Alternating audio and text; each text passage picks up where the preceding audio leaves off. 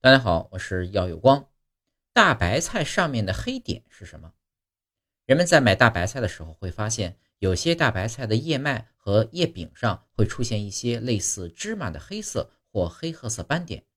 这是大白菜的一种生理性病害，叫做芝麻状斑点病。这种生理性病害主要是由大白菜品种的内在遗传、外在栽培措施和环境条件等共同作用下所造成的，而且。这种病害在油菜、甘蓝等其他十字花科叶菜类的蔬菜中也时有发生。不过，这种生理性病害主要是对大白菜的商品性产生影响，比如外观品质下降、影响购买率、出口等，基本不会危害到我们的健康，可以正常食用。需要注意的是，如果是由腐败变质形成的较大块的黑斑，则要避免食用。需要提醒的是。过多氮肥的施用有可能会造成蔬菜中硝酸盐含量过多，而硝酸盐会在人体内经微生物作用转化成亚硝酸盐，